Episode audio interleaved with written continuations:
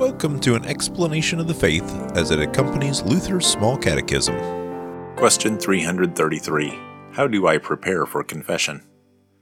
Consider how the Ten Commandments act as a mirror, showing us where we have sinned in our various places in life. How have you, as a husband, wife, mother, father, daughter, son, teacher, student, employer, employee, and so forth, failed to fear, love, and trust in God and love your neighbor? 2 Corinthians 13, verse 5. Examine yourselves to see whether you are in the faith.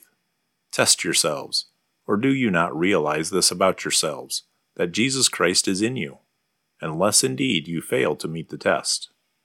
Note, so any heart that feels its sinfulness and desires consolation has here a sure refuge when he hears God's word and makes the discovery that God, through a human being, looses and absolves him from his sins.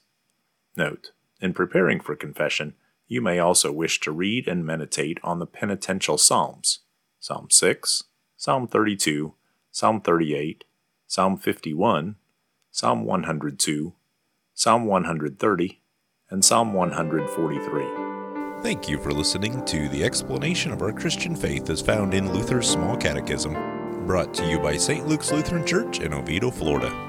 This podcast is from Luther's Small Catechism with Explanation, copyright 1986 2017, copyright 1986 Concordia Publishing House. Used with permission, all rights reserved. Purchase a print copy of Luther's Small Catechism with Explanation. Please contact CPH at 800 325 3040 or visit them at cph.org.